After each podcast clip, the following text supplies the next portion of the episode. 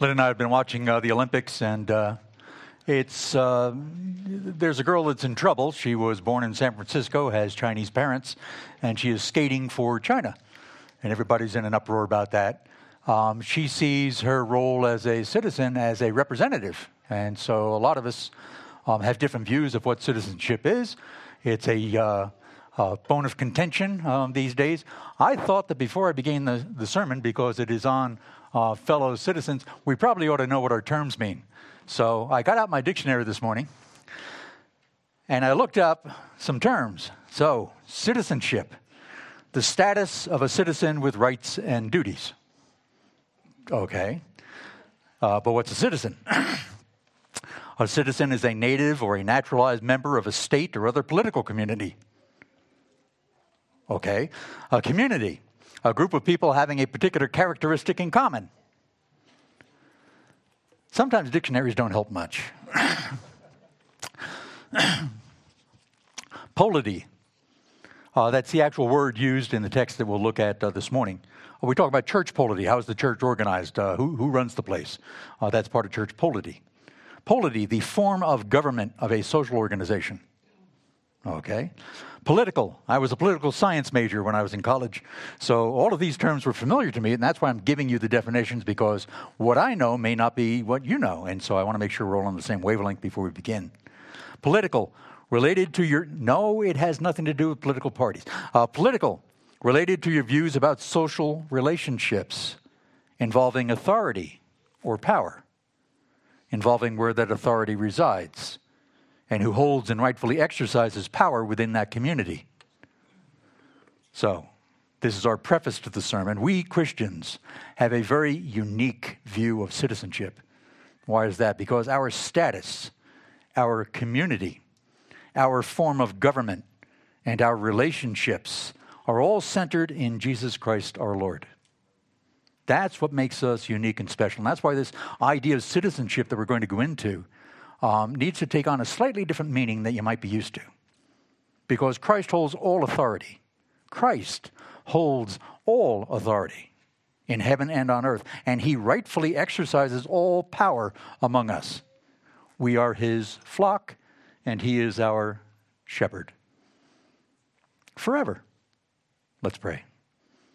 Lord God, we come before you this morning asking to hear from you. We desperately need to hear from you this morning, Lord God. We need to hear from your word. Holy Spirit, enable us to hear and understand and to see the things of the kingdom in ways perhaps that we haven't before. We pray these things in Christ's name. Amen. So, fellow citizens, today we're going to look at our citizenship in heaven. It's important for us as Christians to keep in mind that we are sojourners and exiles in this world. Bill, you always beat that drum. Yes, I know. And I will continue to beat that until I go to be with the Lord. This is not our home. But we didn't realize that when we were apart from Christ. We thought this world was our home. We didn't know that we were in search of a better country, of a heavenly one, where God has prepared a city for us. And, not until we heard the gospel. That's when we all of a sudden discovered what that was. But now, as believers, we know that the better country we've been searching for is the kingdom of heaven. And the city that awaits us is the New Jerusalem. That's where our hearts and minds should be fixed, and that is where we belong. But while we're here on earth, till, till then, while we're here on earth, we're commanded to faithfully serve Christ together, united as one, because we're united to Christ. Each of us is a necessary member of his body. We've each received gifts to invest in his gospel business and to grow his business, as he taught us to do. He physically left us for a while, but he'll return in glory. Meanwhile, meanwhile, we have we have something to do. We have his spirit to teach us the things of Christ and to comfort us with the love of Christ, but there are things for us to do while we are still here. And that's what this message is about this morning. We are exploring Ephesians 2 11 through 22 today. Please turn there if you haven't already. The last four verses, verses 19 through 22, are the conclusion to verses 11 through 18. So we'll begin with the end in mind. At its core, this passage is about the purpose of God's church. This is about the purpose of God's church. Why have we been gathered? It follows on from verses 1 through 10, which Jason beautifully portrayed last week. We once were children of wrath, but God made us alive together with Christ. Verse 19. so then, therefore, consequently, you are no longer strangers and aliens, but you are fellow citizens with the saints and members of the household of God, built on the foundation of the apostles and prophets, Christ Jesus himself being the cornerstone. Ooh, cool cornerstone, huh? in whom the whole structure, from its foundation to its walls to its heavenly roof, being joined together, grows into a holy temple in the Lord, in Him, in the Lord Jesus Christ. You also are being built together. You who were separated from God and from one another. Yes, I'm adding this to it to explain it. And from one another are being built together, assembled into a dwelling place for God, not by anything you can do, but by the Spirit.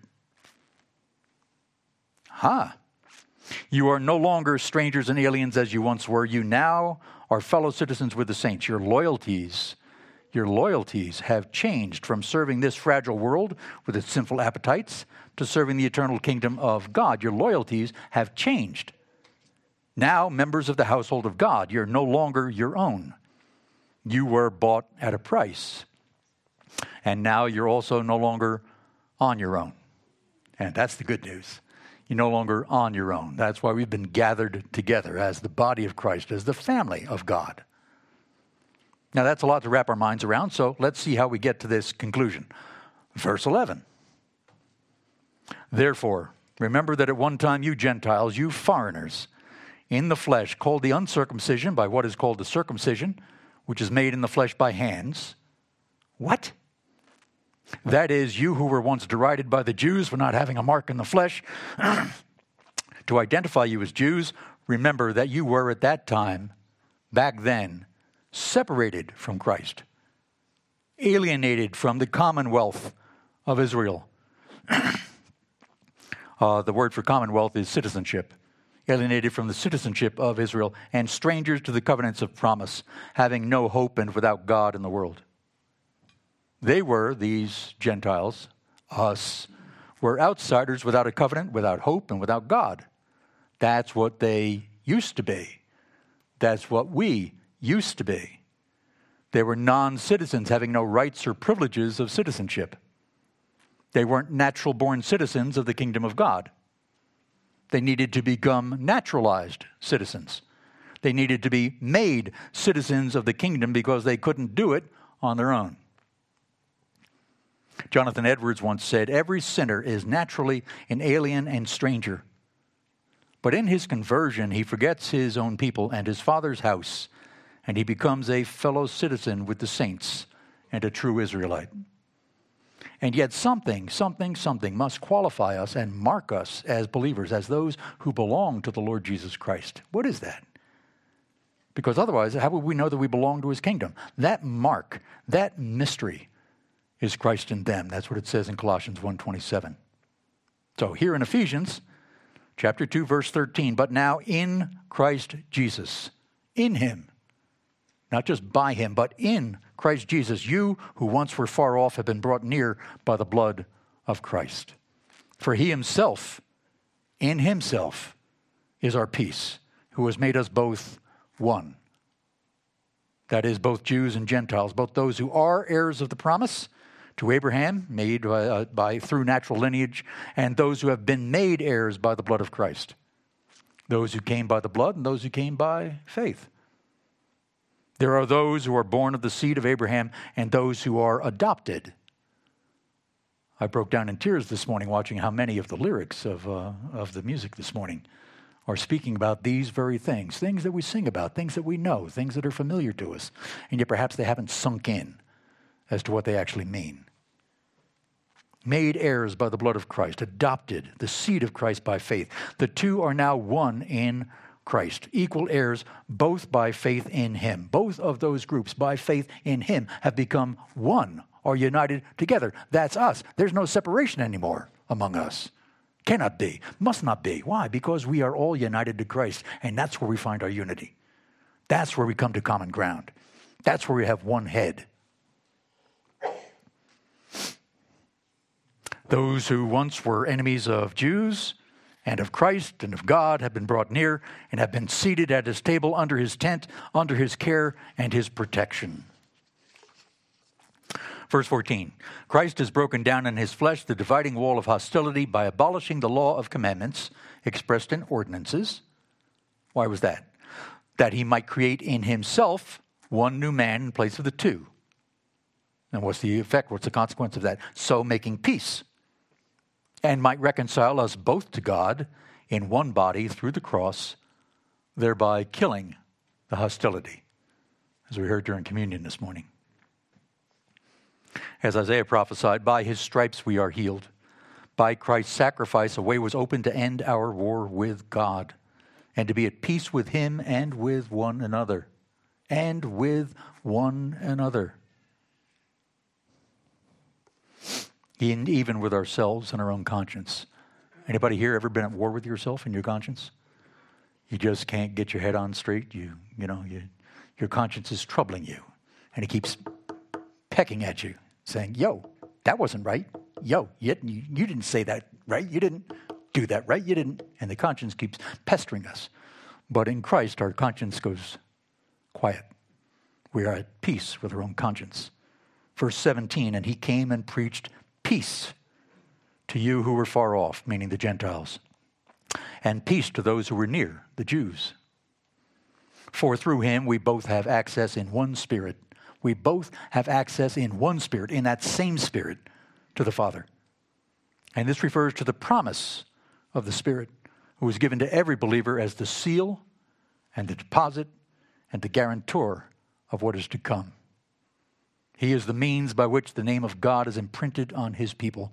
The Holy Spirit is the means by which the name of God is imprinted on his people. It marks us as his people. And what's the result? What are the rights and privileges that he grants to us as citizens of this kingdom of heaven? Verse 19. So then, you are no longer strangers and aliens, but you are fellow citizens with the saints and members of the household of God Literally, you are the household of God. Whoa. Built on a foundation of the apostles and prophets, Christ Jesus himself being the cornerstone, in whom the whole structure, being joined together, grows into a holy temple in the Lord. In him, you also are being built together into a dwelling place for God by the Spirit. So, there's a lot to digest. That's probably what's going on. There's a lot to digest in those three verses. So let's take some time to work through them. It is profound and it's glorious. It describes who we are in Christ together as one. It describes who we are here, sitting here this morning, as one in Christ Jesus. But it also describes our responsibilities. No, no, I, I, like, I like the privileges, I like the rights. You know, this is about responsibilities and duties? And anyway, we have shared rights. We have shared rights as fellow citizens, co heirs with Christ. Responsibilities because of who we are. The responsibilities come because of who we are and because of what we are, because of what we're being built into. We've been gathered together for a purpose. We've been gathered together for a purpose, and that purpose has a hold on us. It makes a claim on our lives. We were saved from death and hell, but we were also saved to to something else. We were saved to be three things, and I'll put these up on the board for you.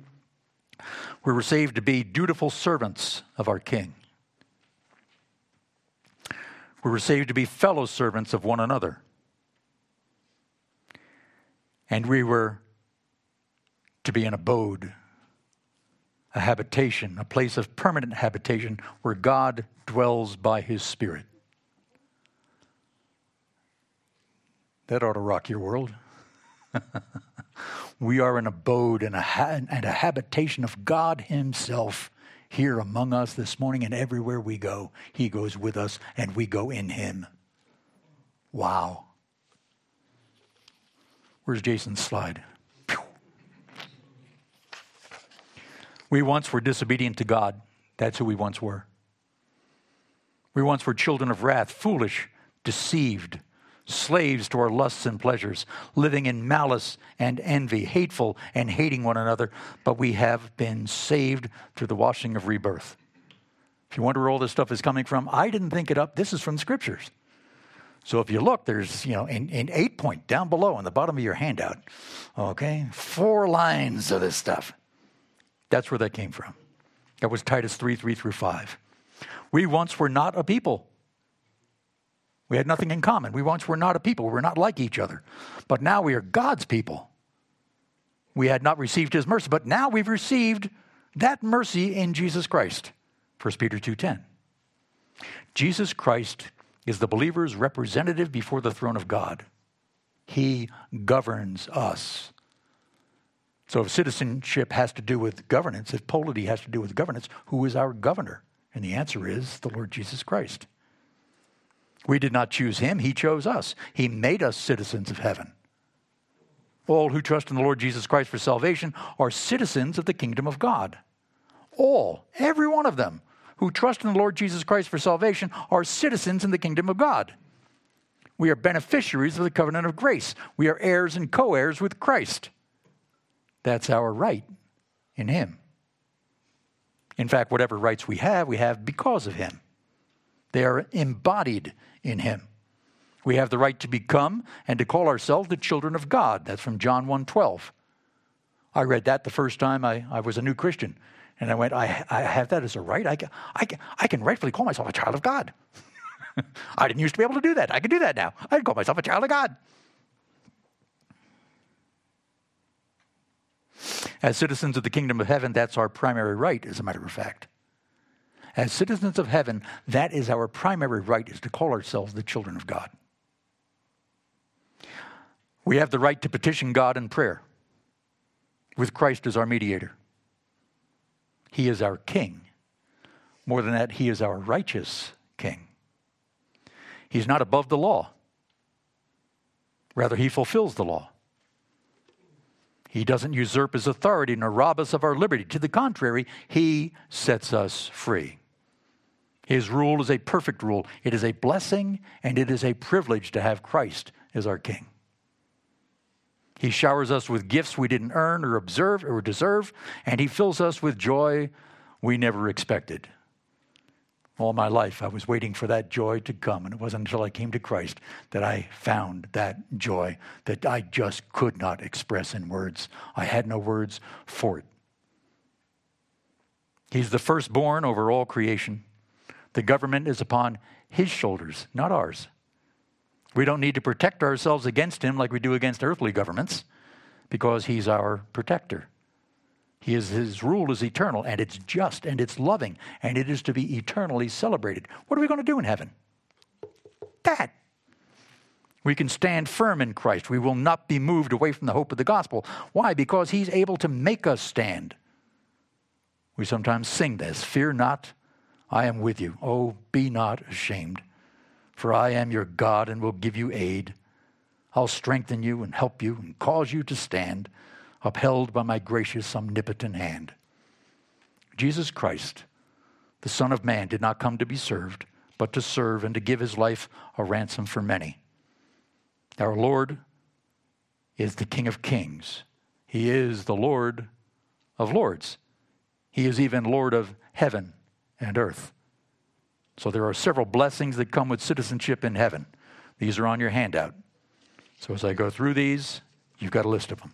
For those of you who don't have a handout, nah, nah, nah, nah. Number one, we'll put them up on the board for you. Number one, we are no longer aliens, strangers. The word for stranger is xenos. That's where we get the word xenophobia. And we're no longer foreigners. That word refers to someone who lives somewhere without having the rights of citizenship there. Oh, it's like all tied together. Yeah, yeah. But here's the thing, and here's the joy of it. Here's the joy of coming into a body of Christ of all different kinds. We're all Adam's race, every single one of us. We're all Adam's race from every nation, every tribe, every tongue, every people. Gathered under the roof of God are young and old, rich and poor, common and cultured, male and female, slave and free, We're all made one in Christ Jesus. We're all made one of the same cut because we all belong to Christ. Number two, we're now, didn't used to be, but we are now fellow citizens with the saints. Contrary to being strangers and foreigners, we have been made fellow citizens with the saints, with the holy ones of God. Hagios, that's what that word means. A saint is a holy one. Well, I ain't no saint. yeah, we all know. Um, but anyway. That Greek word for fellow citizens means that we're under the same government. The Greek word for fellow citizens is a single word and it means we are under the same government. We have the same king ruling over us both, ruling over all of us together. He is Jesus Christ. We have been grafted into Israel. We've been grafted into Israel, partaking of that same holy root and all of its richness. That means when you read through the Old Testament, you say, Those are the foundations of my faith in the New Testament. All of those are the promises, all of those are the covenants, all of those are the um, revelations of who God is to me and who I am to Him.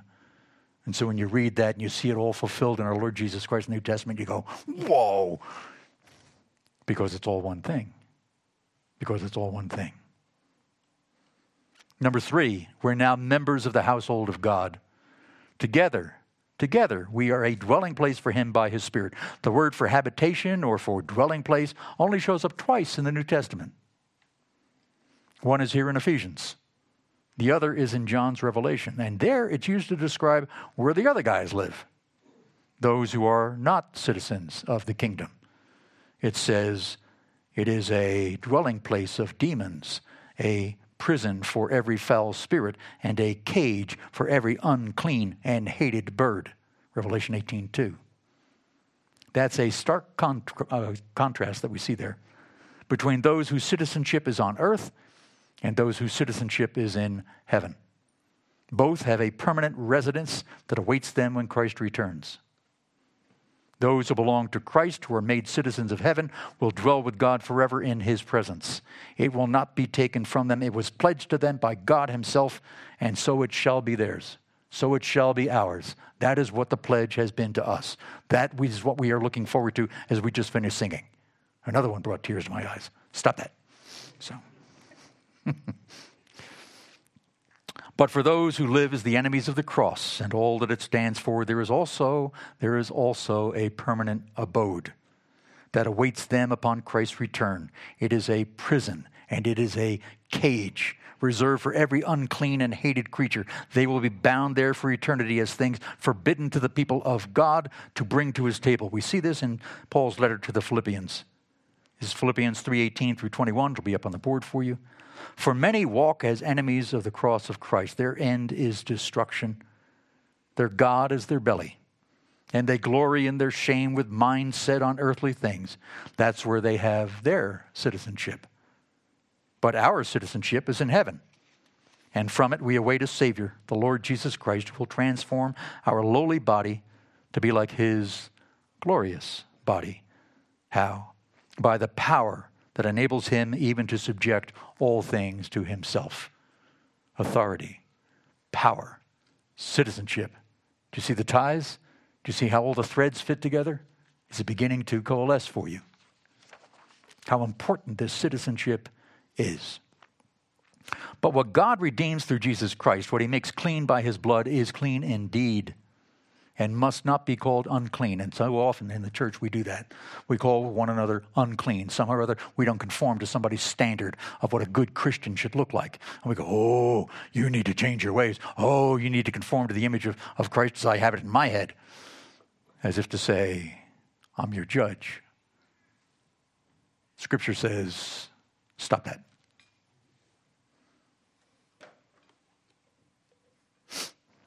This thing about not calling others unclean. That's what God told Peter in his vision on the rooftop as the sheet descended with forbidden foods. And that's what we were in God's sight, what the Gentiles were until God made them clean and made them acceptable and made us acceptable, calling them to faith in Christ, which cleansed them from all unrighteousness. All unrighteousness. Sparkling clean. White.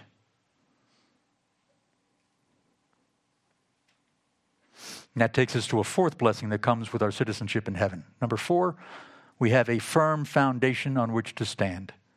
We have a firm foundation on which to stand. This household is built on the rock and not on sand, as we opened up this morning's worship service. By those who do the Word of God. By those who do the Word of God. It's built to withstand the storms of life. It is built for that very reason, to withstand the storms of life, and they come at us unexpectedly, don't they? Some of them are over quickly, like some sort of snow squall. Others are long term storms that we wrestle with all our life. There are storms of life, and you need to be built on the rock. You need to stand on the rock. You need to have that as your foundation if you're going to withstand those storms. Every adversity that we encounter, it will remain standing. That house that we are building, that we have been gathered together into, will remain standing when it's on the rock. Christianity was not a new creation at Christ's coming. It was founded upon Christ and in Christ who is eternal. The kingdom is like its king. It was and is and is to come. God spoke of the kingdom in Exodus You shall be to me a kingdom of priests and a holy nation. It arrived with Christ, but it had its beginning in eternity past in the mind of God. Wrap your mind around that one. we know that each believer was chosen in Christ by name before the foundation of the earth. Each will be found, each and every one will be found in him on the day that he returns. And each will continue in him from that day onward unto eternity. The foundations of the holy temple spoken of here in Ephesians were being prepared by the prophets of old. That's what this passage is saying. They acted under the authority of God's revealed word doing the work which He gave them to do in their generation. And so must we do the work assigned to us in our generation. And when Christ came, the kingdom was ushered in with him. He said so. It's from Luke 17. The kingdom of God is not coming with, is not coming with signs to be observed, nor will they say, Look, here it is, or there, for behold, the kingdom of God is in the midst of you. Welcome to the kingdom of God. Can you see it? And upon his ascension, the construction of the Holy Temple began apace. It's being built on the Mount of God at Zion in the heavenlies. At Zion in the heavenlies. Not these walls, those walls. In the New Jerusalem, with its shadow here on earth in the midst of God's people, we in this church, the church itself is a shadow of what is to come of the New Jerusalem. Now imperfect, but then then, when it descends, it shall be perfect. Then our joy will be complete. Then we'll see him face to face. Oh, looking forward to that day. This is almost too much to be taken in, too much to wrap our minds around, and yet that's what's being described here in verse 20. Christ Jesus himself is the cornerstone of this household, this heavenly temple. Now, wait a minute. When I came here this morning, I was thinking I'm entering into a heavenly temple. What is that? You know, and yet that's who we are in the sight of God. That's what we've been called to be in the sight of God. We together are a holy temple of God. I don't see that when I look in the mirror when I get up in the morning.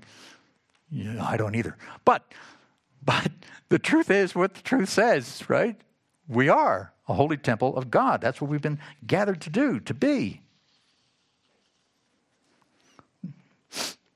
Christ Jesus himself is the cornerstone of this household, this heavenly temple. The whole structure of it is joined together.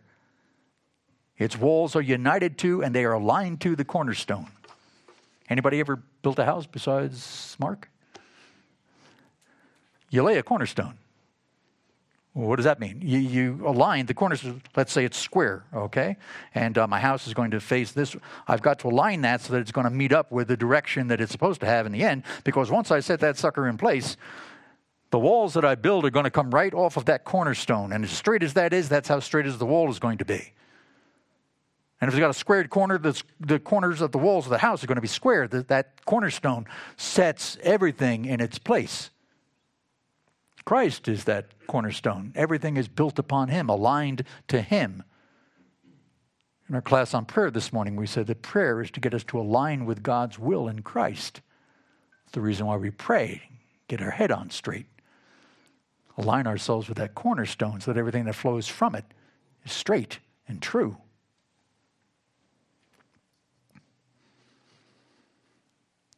These walls are built of living stones.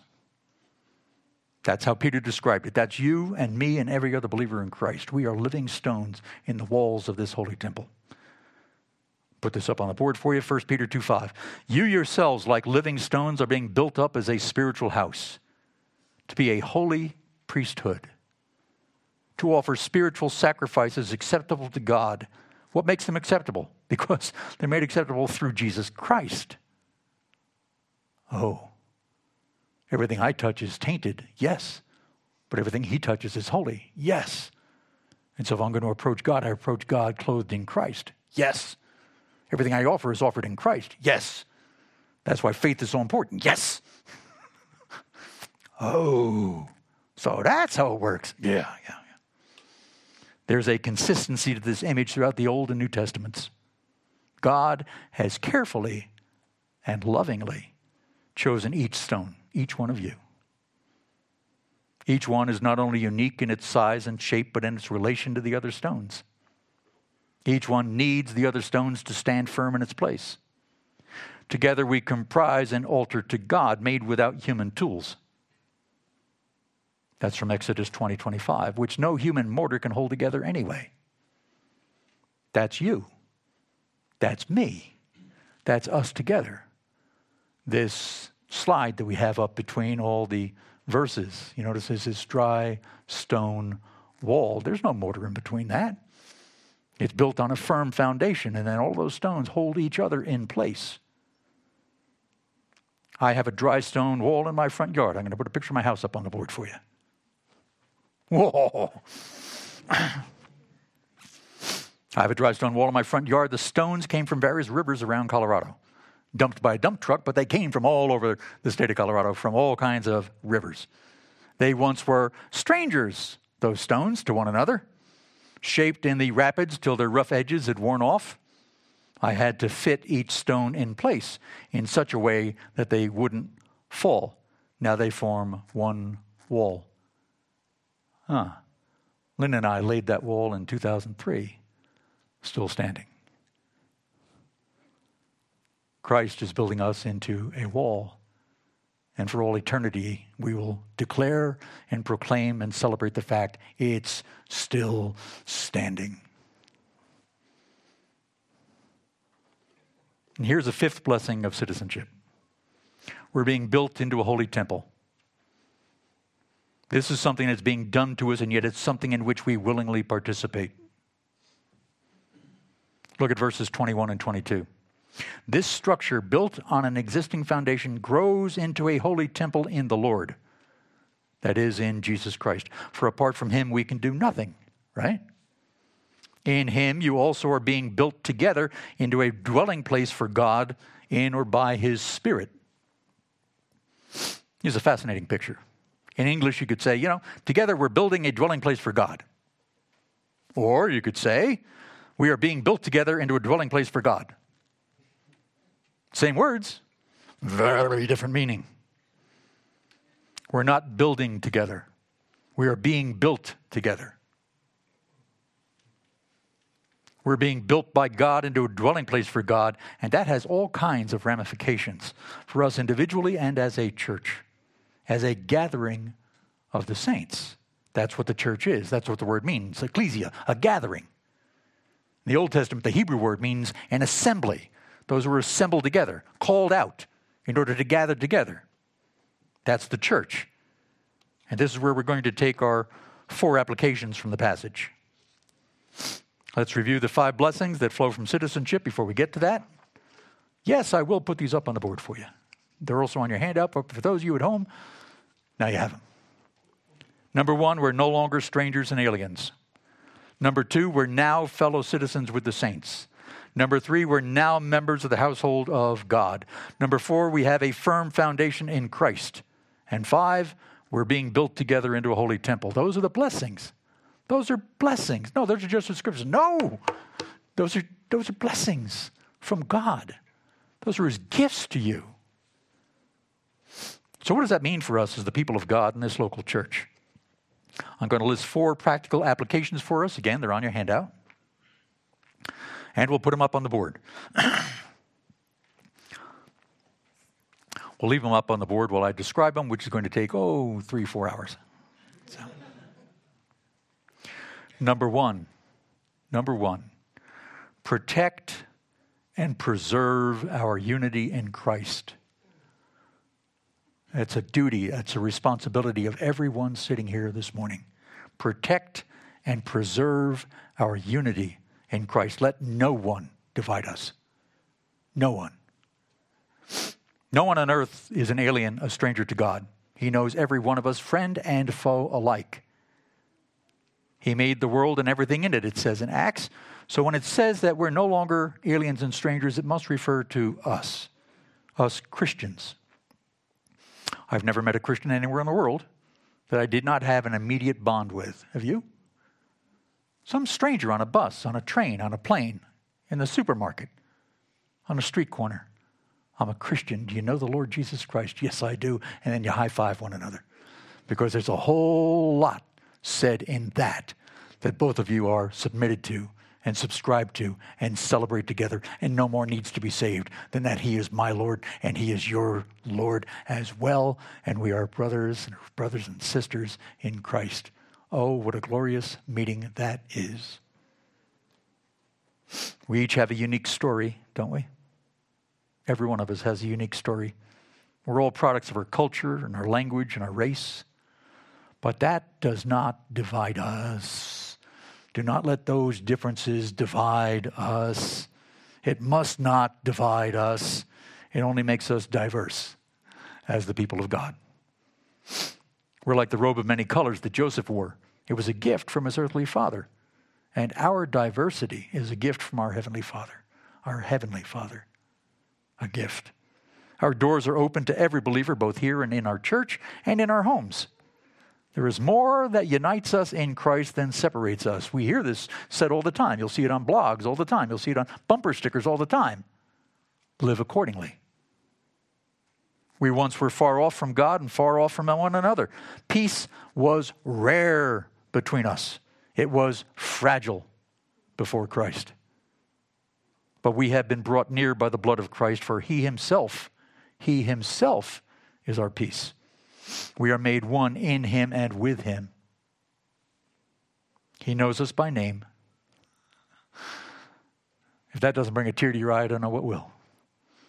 He knows us by name. He loves us for who we are because we belong to Him. We are made one in the body of Christ, one in the faith, and one in the Spirit. We share what no one else in this world has, which is peace with God.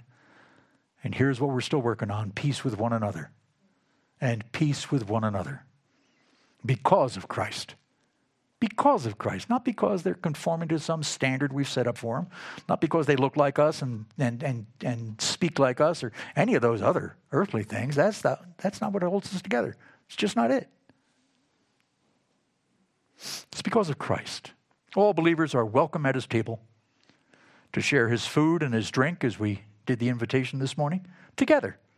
And so let nothing, nothing, nothing divide us. That's what Satan is after. So when divisions begin in the church, what's that caused by? Satan. That's his game. That's his goal. That's what he's after. Do us all a favor. Don't play his game. Don't do that. Number two, cherish and nurture your relationships with God and with fellow believers. No, wait a minute. That means like work. that means I like I, I got to call people. You know, I got to actually sit down and talk with them. I got to spend time with them. You know, I got other things to do. Uh, no, not really. No, not really. It all begins and ends there. We're going to spend eternity with each other. Get to know each other now. Do yourselves a favor. You don't have to like one another at the beginning, you know. You could like one another because of Christ. The household of God is not about a place, it's about a relationship. We are the household of God wherever we go and wherever we are. We have a temporary home with God here on earth, and we have a permanent home that awaits us in heaven. Paul yearned to fold up this earthly tent that clothes us, that he might, quote, be further clothed, that mortality might be swallowed up by life. Wow. He was a poet in his own time, wasn't he? He understood that, quote, we have a building from God that awaits us, a house not made with hands, eternal in the heavens. 2 Corinthians 5 4. But the relationship we have with God here on earth as his dearly beloved children is the same relationship we have with him for all eternity. I'm going to repeat that. The relationship we have with God here on earth as his dearly beloved children is the same relationship we have with him for all eternity. They're not different. So begin enjoying it now. Don't wait. Don't wait. Enjoy your relationship with God now. We're related to God through the Son by the Spirit. But while we're here on earth, we gather together as the household of God to share a meal together in the name of Christ. We did that this morning. We eat his flesh, which are the words he spoke to us, for they are spiritual food and they give us life. And we drink his blood, which is true drink, that we may abide in him and he in us, that atoning blood. Whoever drinks the living water that flows from him will never thirst again. Ever been thirsty? Spiritually thirsty? Spiritually dry? Like you've been wandering in a desert for some time? I wandered in that desert for 20 years. And then someone opened up the fountain to me. Oh my goodness. Life was never the same after. Never will be the same again. I hope that's true for you.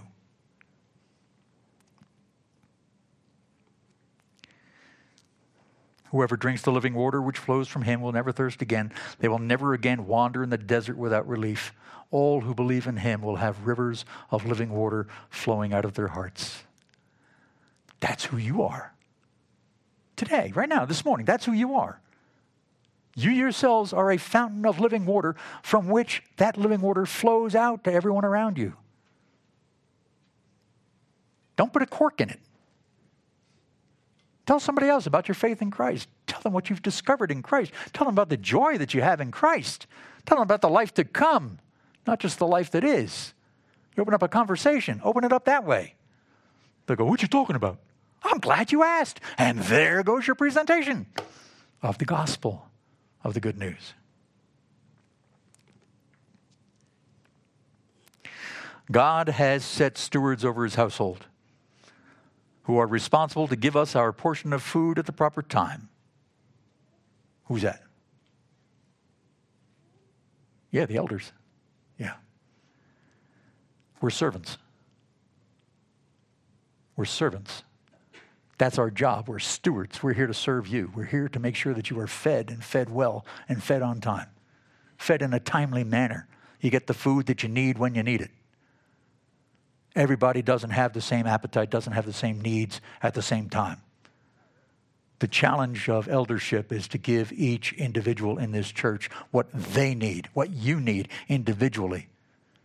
Not one size fits all, not cookie cutter. That's where the work comes. That's where the work comes. That's why we need your prayers for us as we do that for you.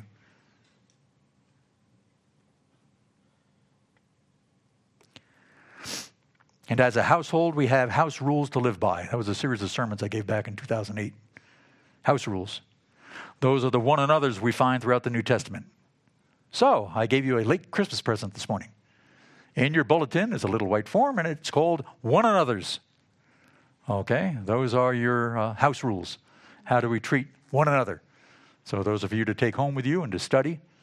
If anybody wants those and didn't get them, uh, sorry. Um, I can print another stack and we can put them out here on the table for next week. You have a list of them in your bulletin. Take those to heart. We relate to God through the Son by the Spirit, but we also we also relate to one another through the Son by the Spirit. It's not because of our politics, it's not because of our class, it's not because of our it's only because of Christ. We are each responsible to do that, to relate to one another in love.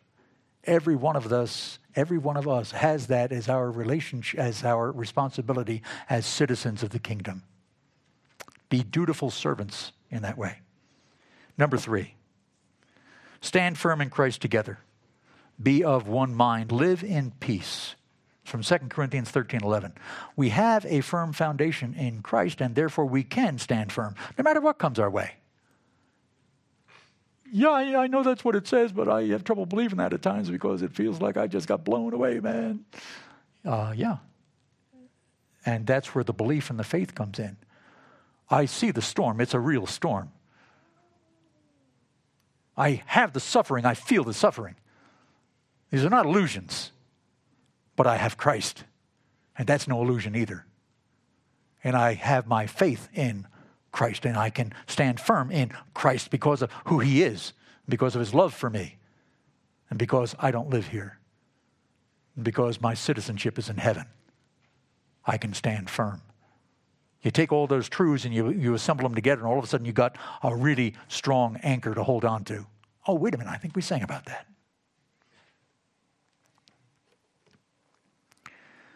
We can stand firm in the truth of God revealed in Jesus Christ. We can stand firm whether we have a lot or a little because He's our sufficiency. We can do all things through Christ who strengthens us. We can stand firm when doubts rise up because even if we're faithless, God remains faithful.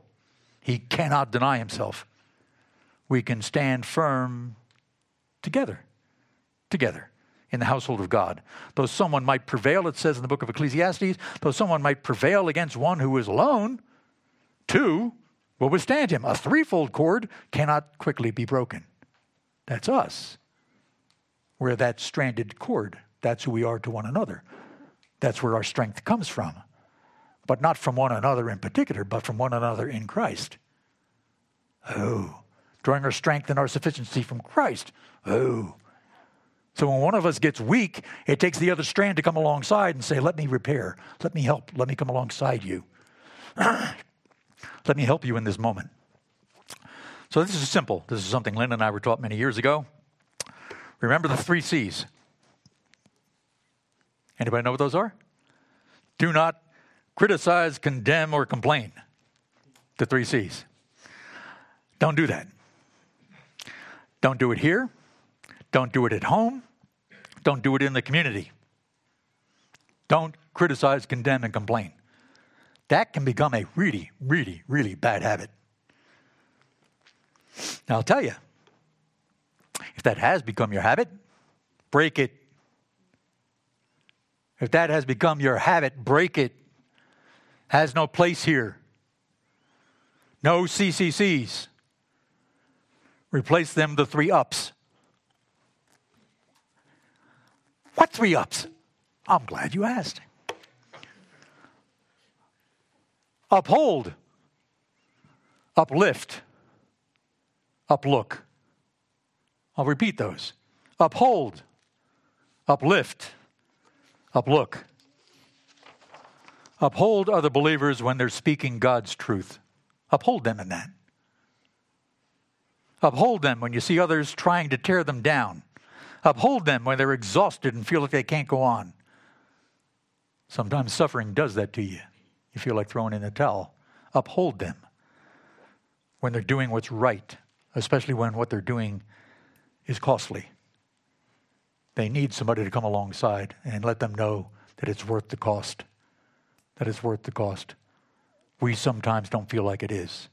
We need our brothers and sisters to come alongside us and tell us, to remind us, to encourage us that it's worth the cost. Uplift others when they're discouraged and feeling down. A lot of that going on in the past two years. When they doubt themselves, when they doubt God's truth or doubt His love, when they doubt that others can be trusted. Ever had that? I've spoken to you. Yeah, you do. You know exactly what I'm talking about. When they begin to despair of hope, and when others are trying to pull them down, encourage them, comfort them. Up look. Up look. Is that like update? Is that like upscale? Is that like, no, no, no. Up look. Look up. Look up to get your eyes off this world. Look up and get your eyes off this world. Look up to remind yourself that you're always, always, always in God's sight and within His hearing. Oh. and act accordingly. God heard that. God saw that. Oh. Look up remembering who God is. Look up remembering who God is and what He has done to redeem and to preserve you. Look up with thanksgiving because of God's grace towards you, which you absolutely did not deserve. None of us did. Look up because of His majesty. Look up because of His majesty and because you belong to Him. Look up. Look up. See your Heavenly Father. Number four, you are fellow citizens with the saints. Live as saints, as holy ones of God you are being built together. We're growing together into a holy temple in the Lord with Him as the cornerstone from which the whole is built. And therefore, as He who called you is holy, you also be holy in all your conduct. Why? because you belong to Him. Because you belong, because that's who He is. You were bought with a price, redeemed from all that made you unholy, but now made perfectly righteous in Christ Jesus. He is our righteousness. He is our peace. He is our salvation. Let's testify of that together for all the world to see. To His glory. To His glory and not ours. I'm going to close with this. you are each and every one of you precious to me. You are each and every one of you even if this is your first time here, you're each and every one of you precious to me. You're each precious to God and our Lord Jesus Christ. He has purchased each of us by name and has drawn all of us together. He's drawn all of us near. He holds each of us tightly. Our God is a jealous God. He's jealous for his glory, but he's also jealous for our good. I like that idea that God is jealous for my good. He's going to do everything he can to protect and preserve my good, to bring my good about in his will in this world and beyond. Together, united as one with each other and with Christ, we are his holy bride, without spot, without blemish, in him. In him. We are related to him, and in him we are related to one another forever. Nothing, nothing, nothing can separate us from the love of God and Jesus Christ our Lord. Us, plural. And therefore, our relationship to one another is inseparable. So stop spinning your wheels trying to separate us, trying to divide us, trying to undermine us, trying to tear somebody else down that's a believer in Christ. Don't do that. Why not? Because you're inseparable. That's the fact of it. That's the truth of it. And therefore, live accordingly. Yeah, but I don't even like them. I know. That's all the more reason. That's all the more reason because they are precious in God's sight, and therefore they're precious in your sight. Oh. Let's remind one another constantly that we are fellow citizens. We are the household of God together, and we're the temple of His Holy Spirit. Let's pray. Lord God, all these things are true. All these things are glorious. All these things are unexpected for anyone that does not know the Lord Jesus Christ. Lord God, you have drawn us together. You are building us together into your holy temple. Help us to realize and to understand and to act upon that. Help us to constantly look to the cornerstone. Am I lined up? Am I lined up? Am I lined up? That the walls of these living stones might be straight and true, that we might give you all the glory because you are all in all. We praise you for that. In Jesus' name, amen.